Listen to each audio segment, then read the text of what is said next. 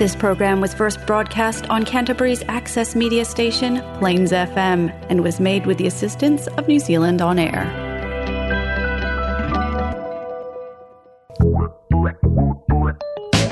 It's time for bookends. Kia ora, welcome to Bookends with Ruth Todd and Maureen Rout. This week, Maureen talks to the author of Peninsula, a book of interconnected short stories set in Northland. And I have a new thriller from Richard Woolley.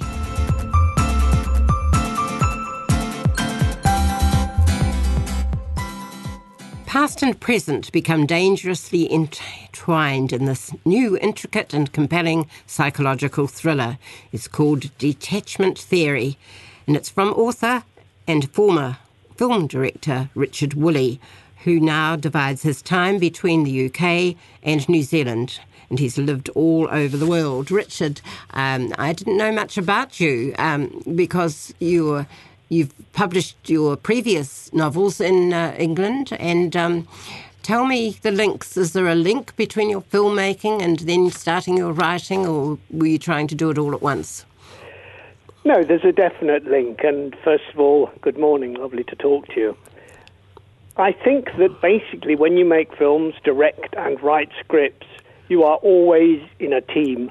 You are always reliant on several other people the camera person, the sound, the producer, and you are writing a script as a sort of memo to get money. You are not writing it as a finished product. Now, when you direct the film, of course, it's great, and, and you come out with this thing that goes in the cinema or on television, but often you end up with just a script. And that script really doesn't have a very good life. Ends up in a drawer somewhere, no money for the film, and it's gone, and right. it's never read. So basically, I think it was in 2010 to be precise, my agent said, The last script wasn't made, why don't you turn it into a novel? Now, I had always been scribbling prose in the background because I love writing um, in the prose form. But this was the moment when I switched from screenwriting to novel writing because I was not going to have another script sitting in a drawer, not a finished product. Definitely not. I'm very glad you've done that because um, I know you were so successful as. Uh, um, film director, but um, you've been a very successful novelist, and I'm delighted to have suddenly finally found you. Um, so, Richard, um, you the story of um, detachment theory Tell me how you st- decided to write about these two very different, um, the egalitarian um, sort of accent on New Zealand New Zealanders in 2015 and and families and uh, the upper sort of um, aristocracy in England with uh, three brothers who all went to boarding school at a very young age. Right. It started with the death of an actual real life sibling when I was out here in New Zealand, and unfortunately I couldn't get back. Um, they were having a very quick funeral and various other reasons. And I was walking to remember him up north of Auckland, I think in Mahurangi, and I suddenly began to gestate, as happens with writers, a novel partly out of grief, actually, that I hadn't managed to talk to my brother. But then, as the writer in me won out, so to speak, an actual story began to emerge about supposing there had been something that my brother knew or remembered that I had forgotten that was of great importance. And it went from there, building up to a rather dark secret, and then building up to me being in New Zealand as the main character, and then removing myself as main character and letting Joy, who is the, if you like, heroine's not the right word, but the main protagonist, take the lead in the story.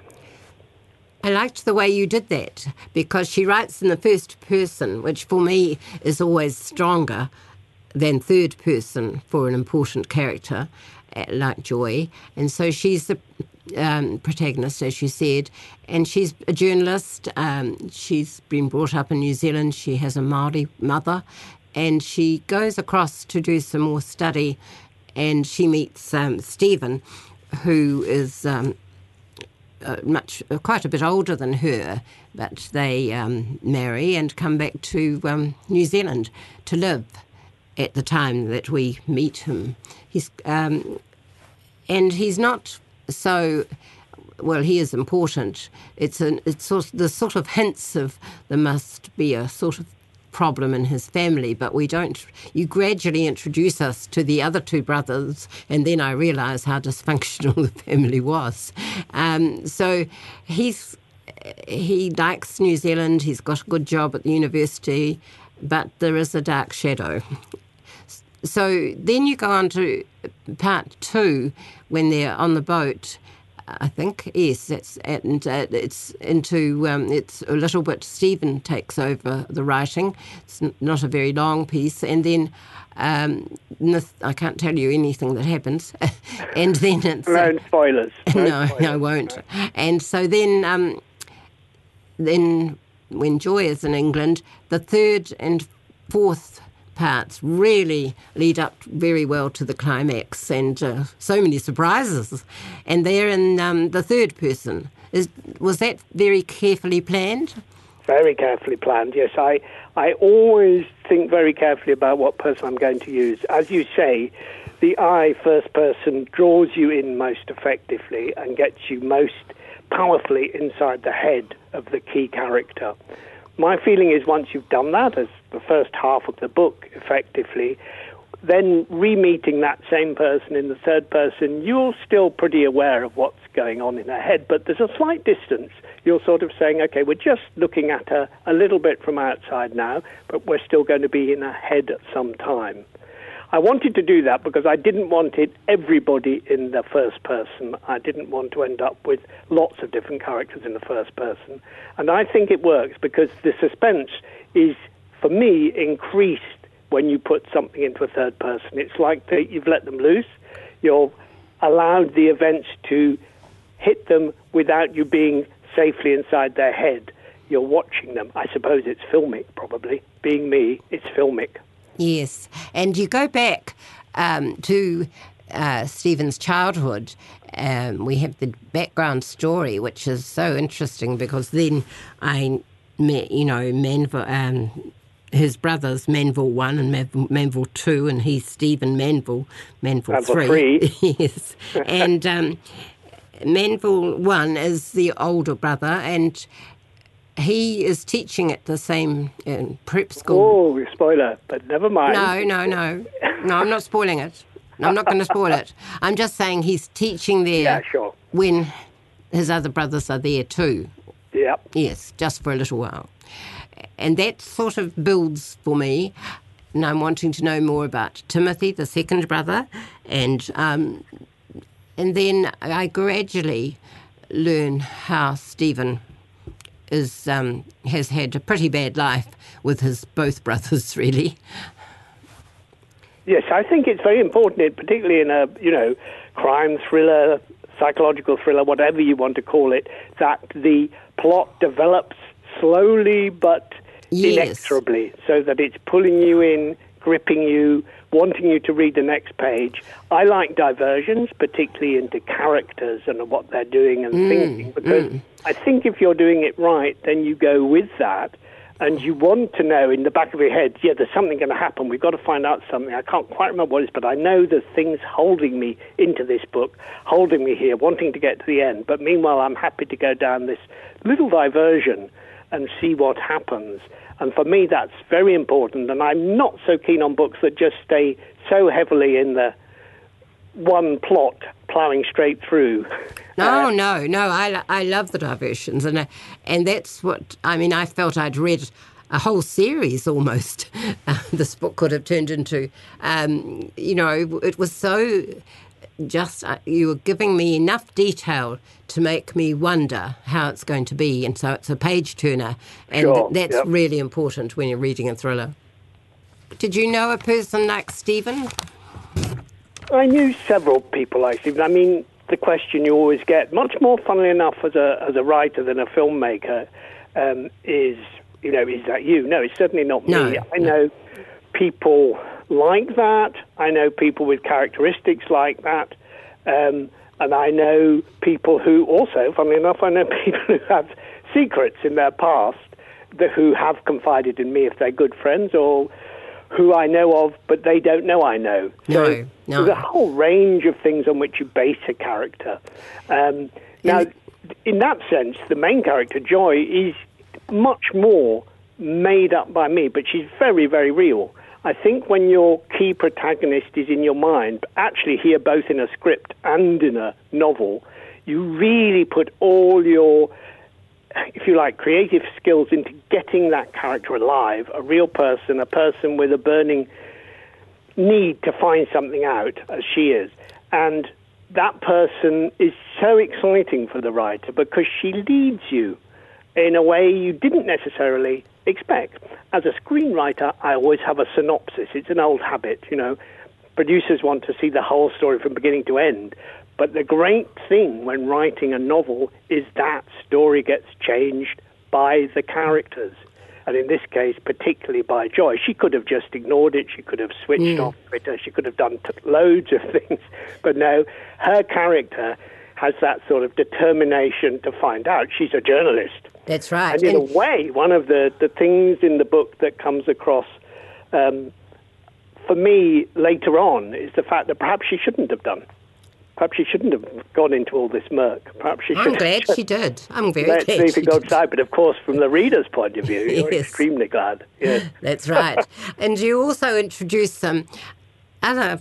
They're not. They're other characters connected to the family um, towards the end, and I thought I'd had enough characters already to think about, and then you threw in some others and another story, uh, sub story, and uh, that made it really. You know, it was there till the last page. I was expecting something new.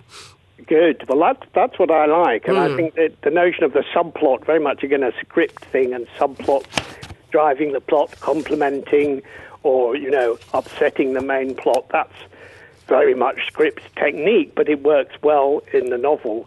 And just going back briefly to that thing about novel script, it's not just the ability to get into the mind of someone in a novel that you don't really have in the script. Filmmaking is always about observing from outside, but it's the use of language. It's being able to depict things and describe things in a way that is much more detailed than any script. And that's what I totally enjoy, totally want the reader to enjoy the language as well as the story. Thank you for writing Detachment Theory. I'm recommending it highly, and uh, I've now got six others before this to read. And um, it's by Richard Woolley, and it's published by Author House. You're listening to Bookends on Plains FM 96.9. Peninsula is the title of Sharron Came's stories. She has an MA in creative writing from the International Institute of Modern Letters, and she won the 2021 Adam Foundation Prize for this book. Sharron, interlinked stories um, which come across as a novel in form and all set in the same community. It draws you in in a way that um, just disparate short stories would never do. How did you come upon the structure for this? Um, well, it's funny. Um, it was mostly down to pragmatism, actually, because um, I wrote the manuscript as part of my MA, and doing the MA, I was working as well, so I didn't have much time, and I didn't have much experience at writing fiction, so I wasn't confident that I'd be able to keep an entire novel in my head um, while doing everything else. So, and I quite like short stories, so I thought, well, why not combine the two and have them linking to each other with overlapping characters. Um, and I've seen that done really well by other writers, and I've always found them those kind of that way of writing is quite a pleasure to read as a reader.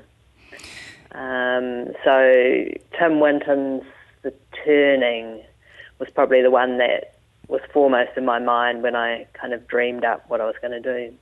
Yeah, in some ways it reminded me a bit, um, um, although different, obviously, to Elizabeth Strout with M- uh, Mrs. Kitteridge and Olive Kitteridge, and and uh, the way that you get to know uh, the people quite intimately in a way that somehow you don't, or we, I suppose you do in novels, but um, you keep the links in your head and um, you are able to focus pretty pretty intensely on, on each of the characters.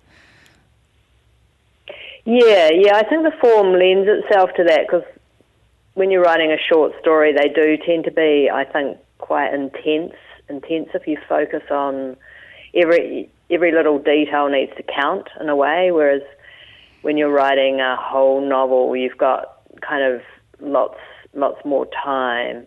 Someone on our course, I remember, used the analogy: a short story is like a single room in a house, whereas a novel you can wander around through the whole house and check out the back garden and you know the balconies and look out the windows and you've got a lot of time to yes, yes, just inspect the place. amble, amble rather than yes, yeah. yes. Um, but also, um, you as you're writing them, they're all set in obviously in this um, in this country area, an area that you know particularly well.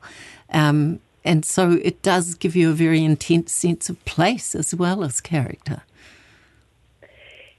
Yeah, yeah, and I, I like that as well. I mean, as someone who's quite into the outdoors, I love going tramping and running outside. I wanted, I mean, I do connect with outdoor places and states, and yes, I was, I was envisaging the general area where I grew up, although I haven't lived there for many, many years.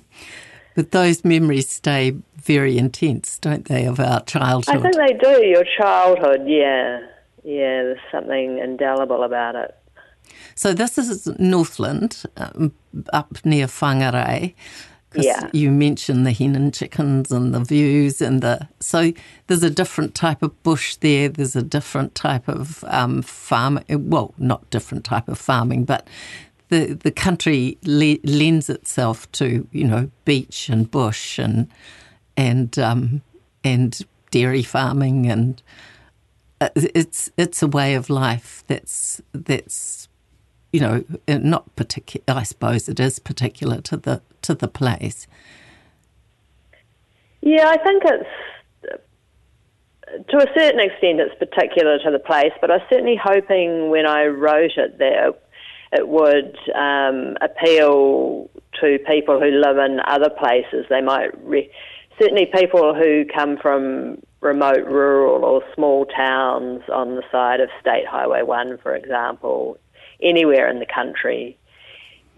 It wouldn't necessarily. I mean, Northland does have particularly subtropical climate, I suppose, and yes, a particular kind of bush. But I think the way the characters interact wouldn't be necessarily no, no, I, that region. No, yeah. you're right. It is universal, and you know, for somebody, I grew up in a remote farming community, and so a lot of what you're saying resonated totally with me. But even if you didn't, you know, there's there's there's always interest in human interaction, isn't there? Yeah, yeah. So all those characters, how um, you you start with Jim in the book, who's the old retired farmer. And you take us through all, you know, the members of his family, and then, of course, the wider context. Did did you start with one character and then imagine the others, or were they all pretty fully formed for you? Um, well, this is quite pragmatic as well. I kind of, I, I wrote half of the stories, and I, I did start with Jim as the kind of patriarch, I guess, and I had in my mind a few others that I thought I might write, and then I said to my classmates when I did my workshop for the MA, well, who else would you like to hear from? And there were a few reckons in the room. People said the Barclay girl, Jack, and the younger generation, which at the time I hadn't really thought of, but that te- that ended up being a great idea. And I basically, I then went away and wrote another five stories based largely on my classmates' reckons. Oh, So- that very useful. It was, yes. yes, because you do. You end up with the younger generation, their uh, their their place in this community. Um, Yes, which I think works really well because I, I was keen to end on a slight, slightly uplifting trajectory if I could. I, I mean, I know that I read Elizabeth Strout's Olive series during the course, actually. Um, I hadn't read any of her work before, um, which is amazing. But I, but also, I mean, I wouldn't. Basically, her main characters are on a slightly downward trajectory, shall we Yes, say. Indeed, we all are. yes, exactly. Old age and nostalgia and shame and guilt Yes. and and Yes. yeah, yeah.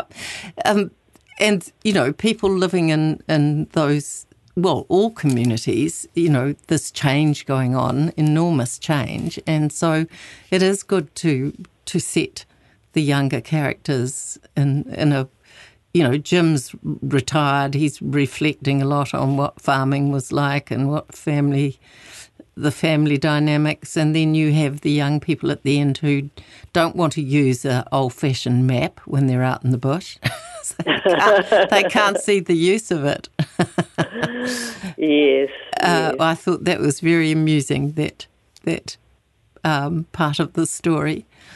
Yes, yes, I liked, and I also I, I really wanted to show that there's issues that are important to the younger generation that maybe retired people have less of an interest in because they're not going to be around, unfortunately. Um, and it's unfortunate they're not going to be around, but it's also unfortunate that maybe for that reason also they they just don't register as strongly things like climate change and, and the irreversible impacts of some of our actions. Well, you, of course, are an energy analyst as well as a writer. So, you know, there's, and there's not that you're beating any drums for anything in particular here, but of course, it is a contemporary concern conservation, um, the impact of, of la- the change of land use and in you know everywhere so that comes in doesn't it into these stories how the community has been impacted and changed Yes, and I think that probably it was influenced slightly by my day job, which is kind of researching renewable energy options and things like that. But also, I think as someone who goes back to my childhood locality fairly regularly, because I still have family who lives there, I can you see the changes, um, and I in a way that I don't think you see them quite as clearly if you live somewhere all the time. So I was kind of an outsider with some insider context, I suppose. was there one or two characters that you particularly found challenging to write about Um, I think I found Melissa in Horizon and Sophie in Trailblazer were both quite intense characters who have, yeah, quite hard struggles that they deal with. And I, yeah, I found them, they were quite hard to write. They weren't it's not that they were hard to write, but I, I needed to take breaks and go for runs and just get them out from under my skin for a while when I was writing them in particular, yeah. Well, I think it's a remarkable feat and a, a wonderful read. I was totally absorbed and um, intrigued by it. So thank you, Sharron. Oh, thank you. The book is called Peninsula. It's by Sharron Came and it's published by Te Herenga Waka University Press.